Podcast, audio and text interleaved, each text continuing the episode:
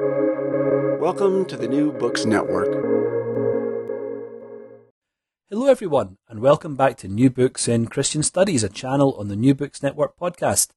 I'm your host, Crawford Gribben, and today my guest is Cory C. Brock.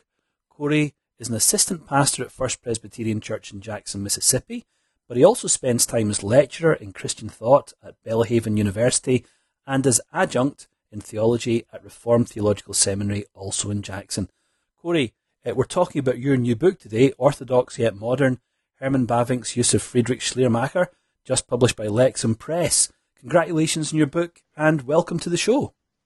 Thank you, Crawford. Really, really glad to be here. Well, before we begin talking about this new book on Herman Bavinck and his reading of Schleiermacher. Could you tell us a little bit about yourself, please?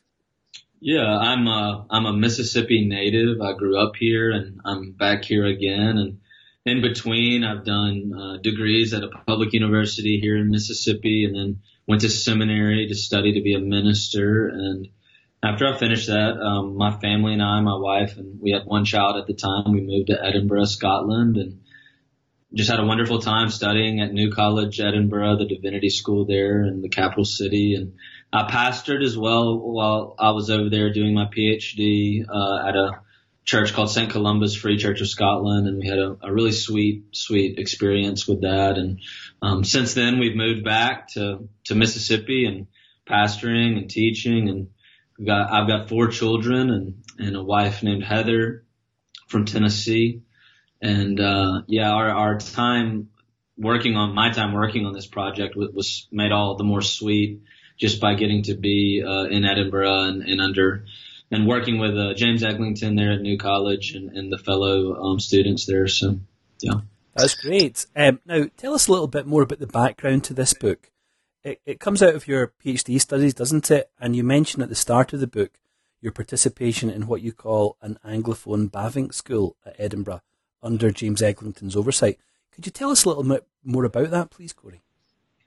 Yeah, I think that when the Bavinck's Reform Dogmatics was translated in the early parts of uh, of the first decade of uh, 2000, the 2000s up to 2008, and when that happened, you saw a very sudden, wide Anglophone readership of Bavinck emerge. And you know, if you look at the seminary textbooks across uh, the U.S. Reformed seminaries, the Reformed dogmatics very quickly became the standard, and, and that's what it was for me.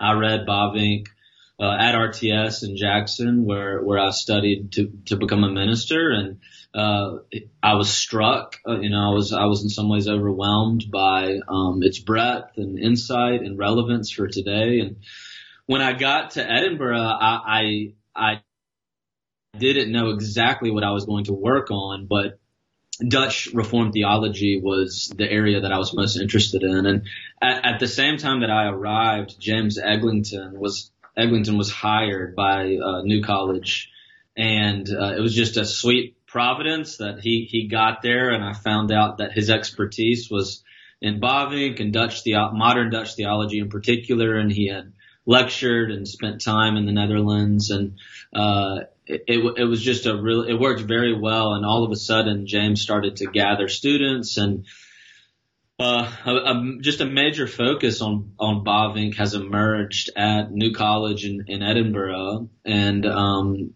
student after student is, is going through there and, and writing lots of different pieces on Bavinck. And that's coincided with, with the explosion of the Bavinck readership across the world, really. Uh, we see a massive, uh, growth and, and Bavinck readership in, in Korea and Brazil, other parts of, of South America, of, of, course in South Africa and Australia, uh, and then the U.S. and Europe. All those places have have now become uh, countries, nations that have almost Bavinck centers, places where there are, are students gathering to read Bavinck, and we feel like Edinburgh, for whatever reason in history, has become a center for uh, that explosion, particularly particularly in the Anglophone world. And so it was really sweet to get to walk alongside a number of other students in the beginnings of that while I was there, and, and it carries on. I mean, it's not going to stop. I don't think anytime soon. That's great. That sounds fascinating. It must have been a really rich experience to, to see these ideas begin to form. But tell us, first of all, who is Herman Bavinck and why does he matter so much? Yeah, uh, well, Herman Bavinck is uh, was a Dutch theologian, and he was born in 1854. He dies in 1921, and because of those dates, he really lives through a tumultuous tumultuous period, a time where the ground is kind of moving beneath his feet. Uh, the po- an industrialized age. Uh, you know, he's born just six years after the Spring of Nations, uh, the, the revolutions that happened a- across the European continent.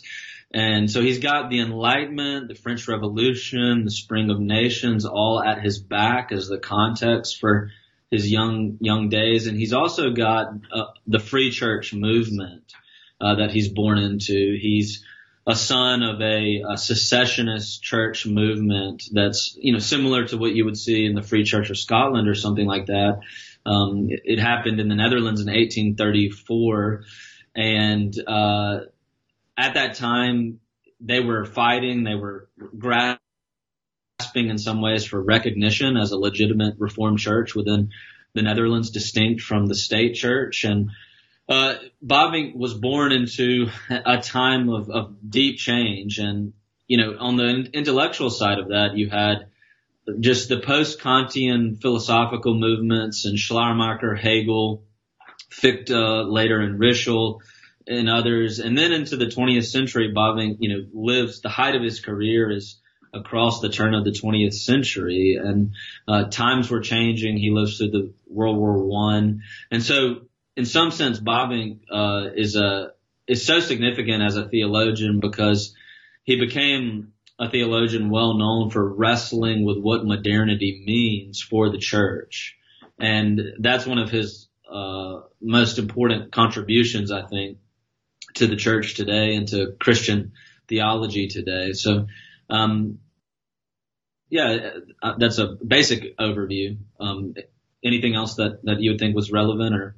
Yeah, so you, your title, Orthodox Yet Modern, is, is a fascinating title because it combines two terms in Bavinck studies that are often thought to be separate and oppositional. And one of the things you argue in the book is that, that he is both orthodox and modern, that any tension between these cultural moods um, has to be rethought. Could you expand a little bit more on your choice of title, Orthodox yet Modern? In what ways did Bavinck successfully navigate orthodoxy and modernity? Yeah, well, when we say orthodoxy, uh, orthodoxy in this context refers, of course, to uh, the ecumenical Christian tradition, you know, an appropriation, a confirmation of the patristic creeds, and then the Reformation, Protestant confessions. So that's what Bavinck has in mind, particularly for him. It's the three forms of unity, um, the Dutch, which the Dutch subscribed to for, for a number of centuries after the Reformation. And so what he's wrestling with is the fact that uh, modernity is comes in all sorts of ways, shapes, and forms. There's social modernity, uh, but but what he's really talking about is theological modernity quite often, and he's understands theological modernity to be theology that's after the Enlightenment, but more particularly after Immanuel Kant. And he, he understood well that Kant and Kant, Immanuel Kant's very important philosophy, his magisterial work in philosophy, he separated faith from knowledge. And so, in other words, uh, theologians prior to Kant wanted to think of the science, the work of Christian theology of dogmatics as a work of knowing God, a work of a work of science where God is the object of study and we study God through God's revelation and, but that, that's truly knowledge. It's knowledge, uh, in a similar way that knowing anything out in front of you in your daily experience would be knowledge. Kant separated very sharply, um, faith and the possibility of theology from knowledge and said that theology doesn't need to be talked about in terms of knowing, but only believing. And, you know, that's an oversimplification of Kant's project to be sure. But uh, the the fallout from that is that you had a 19th century theological movement that followed on from, from Kant's work. And a number of theologians, particularly in what we call the mediation theological tradition that we see in Germany, we also see it in the Netherlands, were working to try to to rebuild a foundation for theology that could make sense of the gravity of, of Christian doctrine. And some located that foundation in ethics. Some located it in separating the, the Christ of history from the Christ of faith. Um, some located it in the feeling of absolute de- dependence and, and, and assessing theological doctrine from the perspective of uh, sociology and anthropology, looking at what people have believed throughout the centuries. And so in this period, you get this sharp dichotomy between developing between religious studies on the one hand and and theology on the other. And a lot of universities moving into a time where they would focus a lot more on studying religion sociologically, studying religion through the work of anthropology uh, and history, rather than confessing the faith as faith knowledge, abandoning the project of faith seeking understanding and so that's really the background in, in this work. Bavinck wrestled with all sorts of other modernities. You know, he wanted to, uh, he appreciated very much and wanted to promote uh, classical liberal, the, a, a classical liberalism, a classical liberal understanding of the political order, for instance, that was relatively fresh for his time in the 19th century. But in, when it comes to theology, he was really working uh, with the issue of the modernization of theology to the point of undermining theology as knowledge. And uh, that that's the key issue that's at the background of this whole discussion. Mm. Now, why, if he grew up in a secessionist, highly orthodox, confessional church context, why did he find himself drawn to Schleiermacher? Bavinck uh, had an interesting childhood, an interesting background. His his father was a, a fairly uh, wide reader. His father Jan was a pastor as well, and um, we have evidence uh, very uh, clear in Jan's own writings of his reading of Schleiermacher and Hegel and, and Kant and these other Germans that were just very important for the universities and the academy of the time. And Bavinck had a, a stellar education, so he was steeped from very early in, in multiple languages in Greek, Latin, Hebrew. Um, and he had a scientific mind. He wanted to know, he wanted to, he wanted to know what people thought beyond his own um, secessionist environment. And, you know, the secessionist environment even was quite diverse. I mean, there was, even though it was a secessionist free church that had separated from the state and was known for, you know, really being a bastion of class, classic Reformed Dutch Orthodoxy. At the same time, uh, there were there was a growing pool of of, uh, of of important scholars within that world, and Bavinck wanted to be one of those. He, very importantly, he he left the secessionist school, what would be an undergraduate for us today in Kampen, after just one year and moved to Leiden University. And he said he wanted to do that to go to the most important university and get a scientific education to, to step outside of his comfort zone and, and seek to know in a, in a broader way. And so he had always been really interested in, in scholarship at the highest level. And he knew, uh, because it was the era of the time that Kant, Schleiermacher, Hegel, were all incredibly important figures, uh, and and that was a growing reality in the Netherlands of the second half of the 19th century. And so when he got to Leiden, he he read these these men, he read these theologians and philosophers, and he ended up, up even writing um, some significant papers at Leiden on Schleiermacher. He, it, some of these were given to him as assignments. One of them was to, to investigate Schleiermacher's use of scripture in the Christian faith, for example.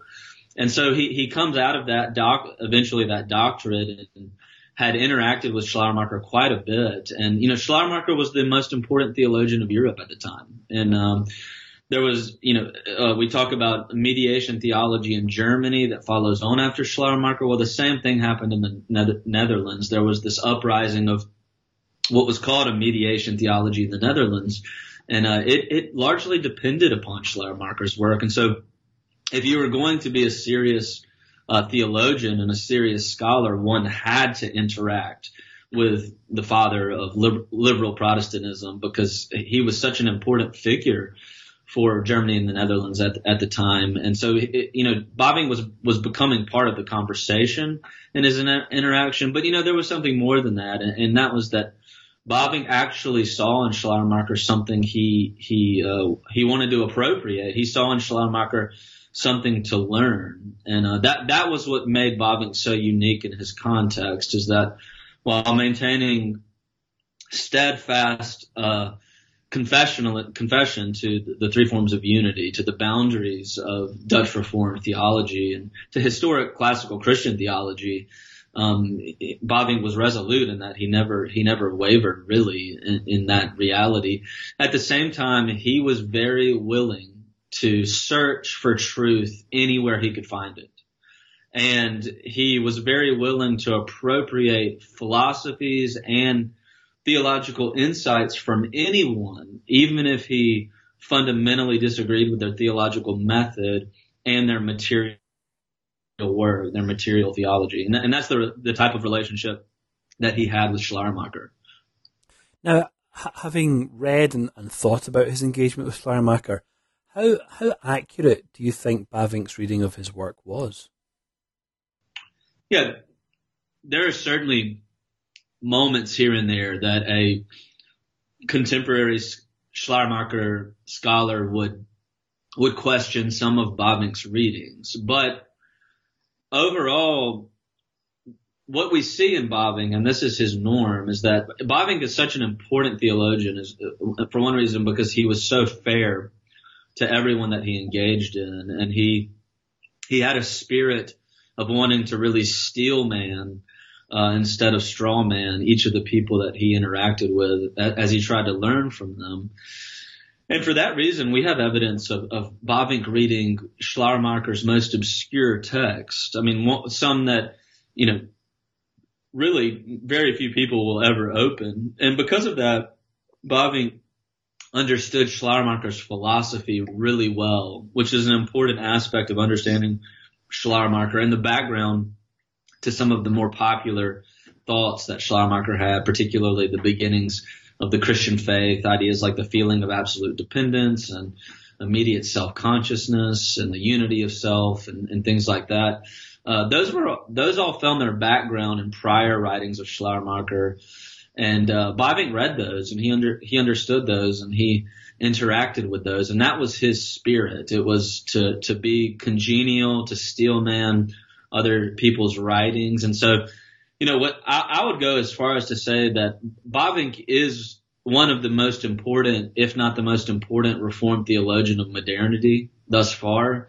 And one of, one of the many reasons for that is because of his example and how he interacted with his interlocutors, even when he radically disagreed with them.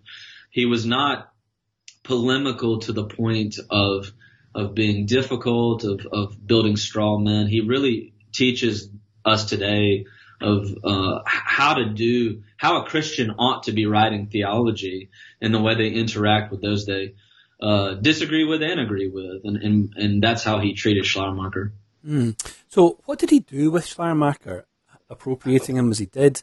How did he critically engage him, and to what purposes did he put him?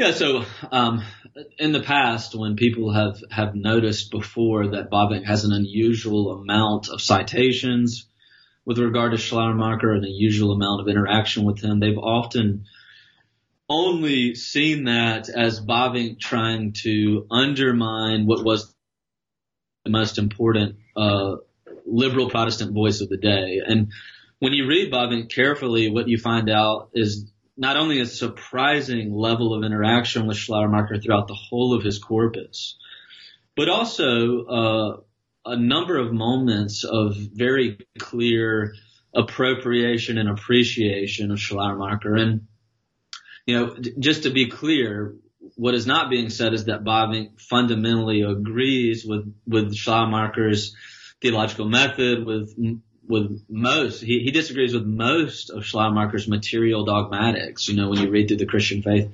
Bavinck has strong disagreements with with with the majority of it. What he learned and appropriated from Schleiermacher was particularly what Schleiermacher did at the very beginning of the Christian faith. And that was to speak about the feeling of absolute dependence. And Bavinck thought that the feeling of absolute dependence that he read in Schleiermacher was actually a way of modernizing and updating what he read at the beginning of Calvin's Institutes. When Calvin speaks of the knowledge of self and the knowledge of God as being incredibly intimate and important, that that is the really the beginning of our understanding of God is knowing ourselves and in knowing God we know ourselves and in knowing ourselves we know God. And he turned to Schleiermacher and saw that Schleiermacher was actually thinking through Calvin and Augustine as well when he talks about this universal feeling, this immediate self-consciousness of, of absolute dependence on some holy other. And it was particularly that that Bavinck wanted to uh, appropriate. And I guess if I could just flesh that, that idea out a little bit, um, what Bavinck understood with Schleiermacher was that when we are born, when we as human beings come in, into the world, even from the earliest moments, we we feel uh, relative dependence upon other people, other creatures, upon all sorts of things in the world outside of us. You know, uh, N.T. Wright in one place talks about how even when a baby is born, they have some sense of dependence uh, when they immediately come to, to mother's breast. And even even prior to the emergence of consciousness and self consciousness, I should say, in that baby, there is a sense of dependence of of knowing that I need someone else outside of me, that I am not enough to exist upon my. I'm contingent. I'm I'm not absolute. Well, Schleiermacher basically argued that that feeling of relative dependence that arises in us when we interact with the world gives way to a feeling collectively of absolute dependence upon something that is beyond contingency, upon some absolute, upon, upon a being in which we have no direct vision of, no direct, there's no direct object in this idea of, of this feeling. There's an immediate um, an immediate self consciousness we all have that I am an I, that I am an ego, that I am a self. And alongside that, I know that myself did not originate with me. And so with that, we have this correlative idea, along with our dependence in the, upon the world outside of us, of an absolute dependence upon which both our self, our consciousness, and the world outside of us all depends absolutely. And for for Schleiermacher, that feeling uh, get, gives rise to the concept of God. And and what Bavinck thought was that actually this is very similar to what Calvin's saying in Book One of the Institutes. And if we flesh this out into dogmatic language, really what this is, is a way of talking about the subjective aspect of the doctrine of general revelation. You know, we, we believe that God, that God reveals his own self to the world. He comes out of his hiddenness in both general and special ways. Special ways include his revelation to Israel, his inscripturated revelation, the revelation of Jesus Christ, the climax of all revelation, but also in general ways. And what Bavinck wanted to say is that before, before we think about general revelation as, as objective creation, as looking up at the stars and, and understanding that there's a designer, that God created the world, he wanted to, he, he thought that Schleiermacher's grammar introduced a modern way of speaking about this subjective, immediate work of God in the self, where God gives consciousness to each individual. And in that, God reveals himself to our own selves. And the way that revelation manifests is through this feeling of dependence and absolute dependence on something that we cannot see, on something that isn't contingent, that can't be contingent, on something that must be absolute. You know, and he's even willing to take this all the way to saying that this feeling of absolute dependence, which is dependent upon God's revelation to each one of us, is the ground of religion itself, is the foundation of religion itself. The reason that world religions exist, that religion is universal, that there will never be a people without religion, is because God's immediate revelation to the self in self consciousness of absolute dependence upon a holy other. That's the beginning point, really, the foundation of religion, of feel, of feeling that we must depend on something outside of this world.